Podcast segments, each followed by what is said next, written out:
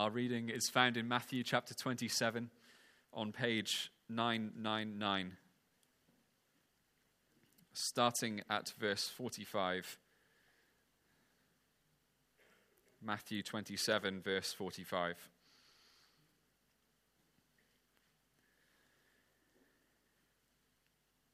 From noon until three in the afternoon, darkness came over all the land.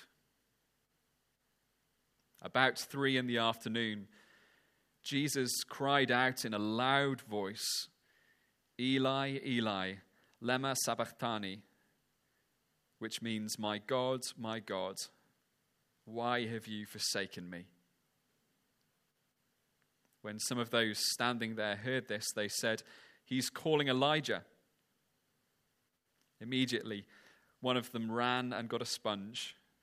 He filled it with wine vinegar, put it on a staff, and offered it to Jesus to drink. The rest said, Now leave him alone.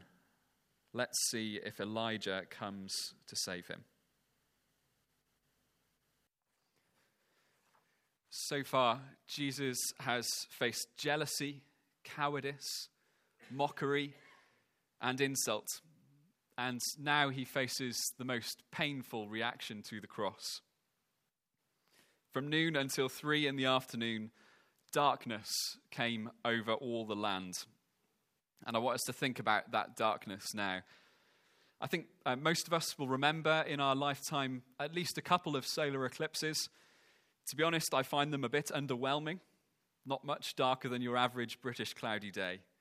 Um, there are records of solar eclipses around Jerusalem um, in this time of the first century, but the dates just don't match up. This is no underwhelming solar eclipse. As Jesus hung on the cross, the whole land was covered in a deep, supernatural darkness for three hours. Try to place yourself there. Maybe you're going about daily life in Jerusalem. Maybe you're outside the city walls watching on as Jesus hangs on the cross, how would you feel under that dreadful shadow?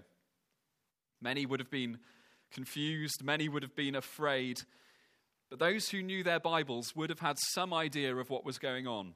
They would have known something of what that darkness meant. Because Jesus' death took place at Passover. Just the previous day, families would have gathered in their homes to retell that story the story of rescue from slavery, the story of God's judgment on Egypt. Parents might well have challenged their kids to name all ten plagues blood, frogs, lice, flies, disease, boils, hail, locusts. What was the next one, Dad? And so they would have read Exodus chapter 10. Then the Lord said to Moses, Stretch out your hand toward the sky so that darkness spreads over Egypt darkness that can be felt. So Moses stretched out his hand toward the sky, and total darkness covered all Egypt for three days. No one could see anyone or move for three days. Fast forward a thousand years, and all around Jerusalem, people stood covered in this worryingly familiar darkness. Can you imagine the hushed, fearful conversations? Dad, this is just like what we were talking about last night. This is just like when God judged Egypt. Those who really knew their scriptures would have had another worrying thought about this darkness. Because in the book of Amos, God promised a day of judgment in Israel, just like the one in Egypt. The prophet Amos sounded a siren warning for Israelites that started to act like Egyptians in chapter 8, verse 7 and 9 of that book, the Lord says, Will not the land tremble for this, and all who live in it mourn? The whole land will rise like the Nile, it will be stirred up and then sink like the river of Egypt. In that day, declares the sovereign Lord, I will make the sun go down at noon and darken the earth in broad daylight. Did you hear that? One day in Israel, Amos prophesied that there would be a day of judgment when the sun goes down at noon. standing in and around Jerusalem. People who knew their Bibles would be trembling in fear. This is it. This is the prophesied day of judgment. After all we've done, God is finally going to turn his back on us. And they were right, in a sense. God's people and all humanity had stirred up the righteous anger of Almighty God. The oppression, injustice, and idolatry of ancient Egypt was not a one off.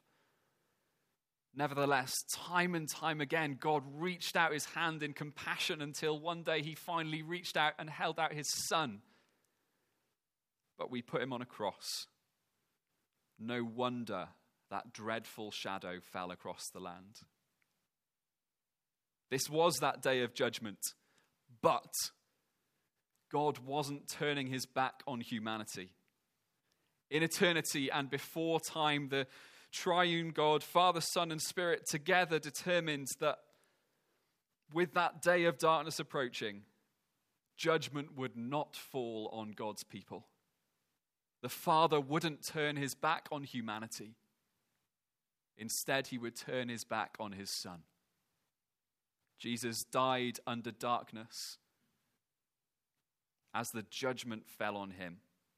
He lovingly, willingly took our cross, our sin, our darkness. There is one more day of darkness coming. Once more, darkness will cover the land and God's judgment will fall. On that day, everyone who rejected Jesus will call for the very mountains to fall on them so that they might escape its dreadful shadow. But we who follow Jesus will have nothing to fear because he has faced that darkness for us already.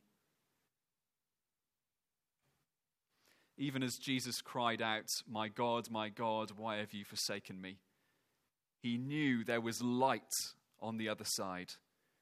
He quoted Psalm 22, which starts in abandonment but ends in rescue and glory. It ends in light.